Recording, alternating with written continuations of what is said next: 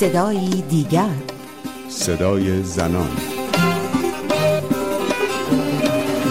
هنوز نه دری باز شده و نه پای زنی به ورزشگاه رسیده، اما شوق داشتن یک صندلی از آن خود در آزادی زنان رو به هیجان آورده. با من رویا کرمی مرد و برنامه این هفته صدای دیگر همراه باشید.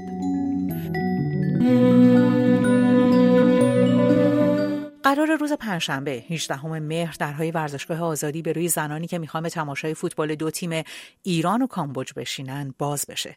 از همین حالا شبکه‌های اجتماعی پر شده از شادمانی زنانی که بلیت خریدن و نگرانی اونهایی که پشت درهای بسته سامانه اینترنتی موندن. با هم به صدای یکی از زنانی که ساعت‌ها در انتظار خرید بلیت مونده بود گوش بدیم. زنی که وقتی از او پرسیدم نامش چیست، پاسخ داد بگو من سحرم، سحر خدایاری. راستش رو بخواین گفتن از اینکه چه احساسی دارم خیلی کار سخت و دشواریه، به خاطر اینکه من از وقتی که یادم میاد فوتبالیم، از وقتی یادم میاد استقلالیم، از وقتی یادم میاد دارم فوتبال‌های مختلف رو می‌بینم و اینکه تونستم کمتر از یک ماه مونده به تولد سی و یک سالگیم برای اولین بار برم استادیوم آزادی و فوتبال رو ببینم، منو خیلی احساساتی میکنه. ماجرای گرفتن بلیت هم از دیشب همینجوری شروع شد و من فکر میکنم دوازده سیزده ساعت پشت هم گریه کردم بابت اینکه نتونسته بودم بلیت رو بگیرم و اون لحظه ای که همسرم برای من بلیت رو گرفت نمیتونم واقعا در موردش صحبت بکنم، نه اینکه بخوام اغراق بکنم و من یک یکی دو ساعت بعد از اون همچنان داشتم گریه میکردم. خیلی از نظر آدم ها ممکنه این جوزدگی اغراق باشه، اما نه، خیلی ها میگن فشار فیفا، نه، فیفا اگر که میخواست و اگر خودش با لابیگری هایی که داشت واقعا وارد بازی راه ندادن زنها به استادیوم نمیشد این اتفاق خیلی زودتر میافتاد. فیفا مجبور شد به فدراسیون ایران فشار بیاره چون زنها براش هزینه دادن، چون یک نفر خودش رو به آتیش کشید، چون بارها و بارها زنها پشت در بسته استادیوم موندن، کتک خوردن، بازداشت شدن و هزاران اتفاق دیگه.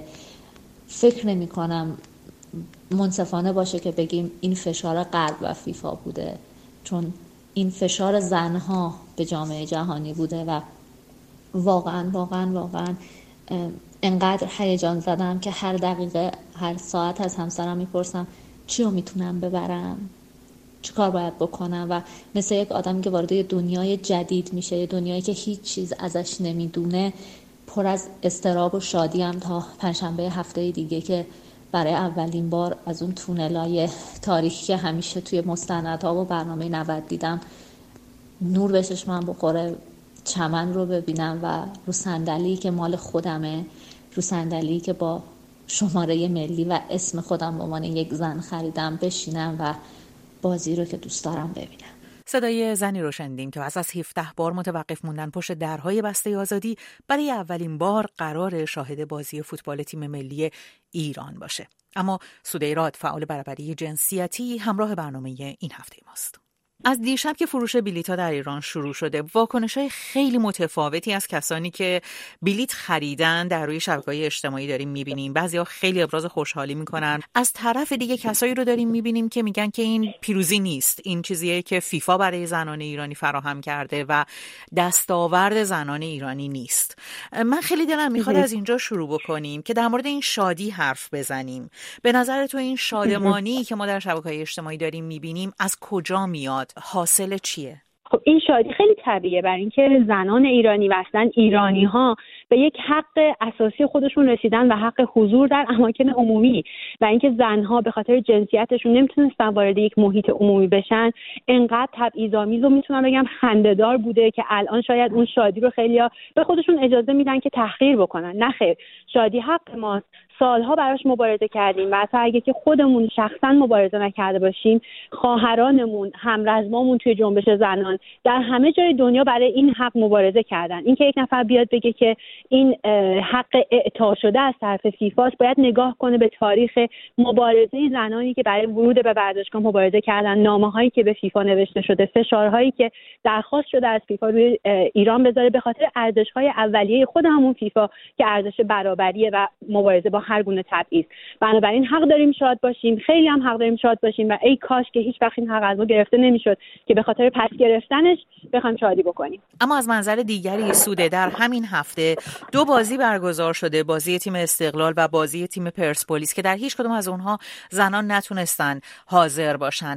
این موقعیت رو چجوری باید تحلیل کرد به نظر تو؟ آیا این یک رأفت حکومتیه که در اختیار زنان قرار گرفته تا بازی تیم ملی رو بتونن برن، یا به نظر تو واقعا تغییری در دیدگاه جمهوری اسلامی در مورد حضور زنان در استادیوم‌های فوتبال پیش اومده؟ الان که من دارم با شما صحبت می‌کنم هنوز بازی ملی برگزار نشده و ما نمی‌دونیم که آیا جلوی حضور همین زنانی که بلیط خریدن سنگی انداخته خواهد شد یا نه، حالا به صورت علنی از طرف کسایی که دارن بازی رو برگزار می‌کنن و فدراسیون فوتبال، یا اینکه تماشاگران دیگه ممکنه که به خاطر عوامل فرهنگی که وجود داره و خیلی از مردانی هستن که اصلا مخالف حضور زنان در ورزشگاه به دلایل اشتباه، اونها بخوان مشکلی ایجاد کنن و ما نمی‌دونیم واقعا که آیا این حقی که به دست آوردیم و این بلیطی که خریدیم قابل استفاده خواهد بود یا نه.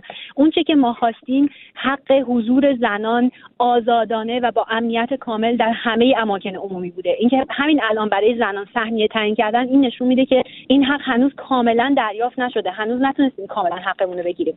اینکه بازی‌هایی برگزار شده و اولین حضور زنان به بازی ملی تأخیر انداخته شده، این نشون میده که واقعا جمهوری اسلامی هیچ علاقه‌ای به این نداره و فشارهای جهانی و فشارهای جامعه مدنی که اون رو بالاخره مجبور کرده که شروع کنه از یه جایی و اونو چند هفته حتی به تأخیر انداخته از وقتی که بیانیه فیفا صادر شد و در واقع این اتمام حجت رو با ایران کرد که یا زنان میتونن وارد ورزشگاه‌ها بشن یا هیچ بازی در ایران در واقع میزبان شما نخواهید بود.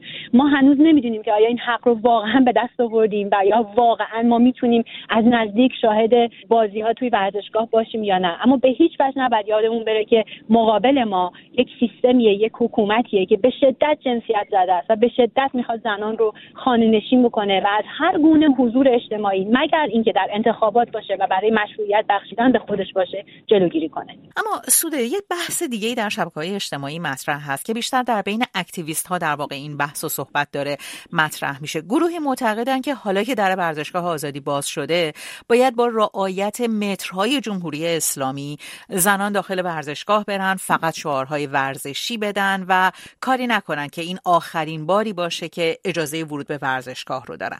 گروه دیگری از اکتیویست ها معتقدن که از همین فرصت باید برای اعتراض به محدودیت فروش بلیط برای زنان استفاده کرد، به ممنوعیت حضور زنان در سایر مکانهای اجتماعی اعتراض کرد و اونجا در واقع زنان باید عکس سحر خدایاری رو با خودشون داشته باشن و نشون بدن که برای به دست آوردن این حقشون حتی قربانی دادند. فکر می‌کنی کدوم یک از این دوتا در موقعیت کنونی میتونه کمترین آسیب رو به فعالیت‌های زنان بزنه؟ ببینید، ما مقابل یک سیستمی هستیم که از هر بهانه‌ای استفاده می‌کنه برای سرکوب و هر کاری که بکنیم باز هم اگر بخواد کاملا به ضرر خودمون تمام میکنه. اینکه اکتیویستایی دارن دعوت میکنن از دیگران که عکس سحر خدایاری همراه خودشون ببرن، اکتیویستای دیگه درخواست میکنن که آروم باشید و بهانه دست اون پول قوی که روبروی ماست ندید. اینها همه نشون میده که ما چقدر متنوعیم. همه ماها که یک آرمان مشخص داریم، یک آرمان مشترک داریم و اون آزادی و برابریه، چقدر میتونیم طرز فکر متفاوتی داشته باشیم. من فکر میکنم که افراد و زنانی که الان بلیط خریدن، اونها هم تفکر متفاوتی دارن، به دلایل مختلفی دارن وارد ورزشگاه میشن. خیلی هستن که اصلا نه اهل ورزشن، نه اهل استادیوم رفتنن، اما به خاطر جشن گرفتن این حق و اینکه مبادا که این حق از زنان گرفته بشه به خاطر اینکه استقبال زیاد نبوده، بلیط رو خریدن و میخوان اونجا حضور داشته باشن، نه به خاطر اینکه بازی رو ببینن، به خاطر اینکه این حضور رو جشن بگیرن، این به این حق در واقع احترام بذارن و ارج بنهن. بنابراین این تنوع همیشه وجود داشته در طرز فکر اکتیویست ها، کسایی که میتونن یک جورایی نقش رهبری در ابعاد بزرگ و کوچیک‌تر داشته باشن. تنوع در کسانی هم که دارن این کارها رو میکنن وجود داره و باید بگم که تمام افرادی که در ورزشگاه آزادی حضور خواهند داشت، اونها هم اکتیویست هستن، چه بخوان این اسم رو خودشون بزنن چه نخوان. و من شخصا از طرف خودم و از طرف تمام فعالان دیگه ازشون متشکرم.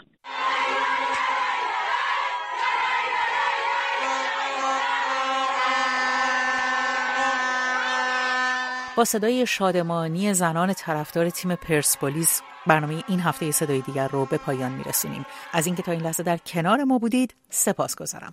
تا هفته دیگر و صدای دیگر، پاینده باشید و شادمان.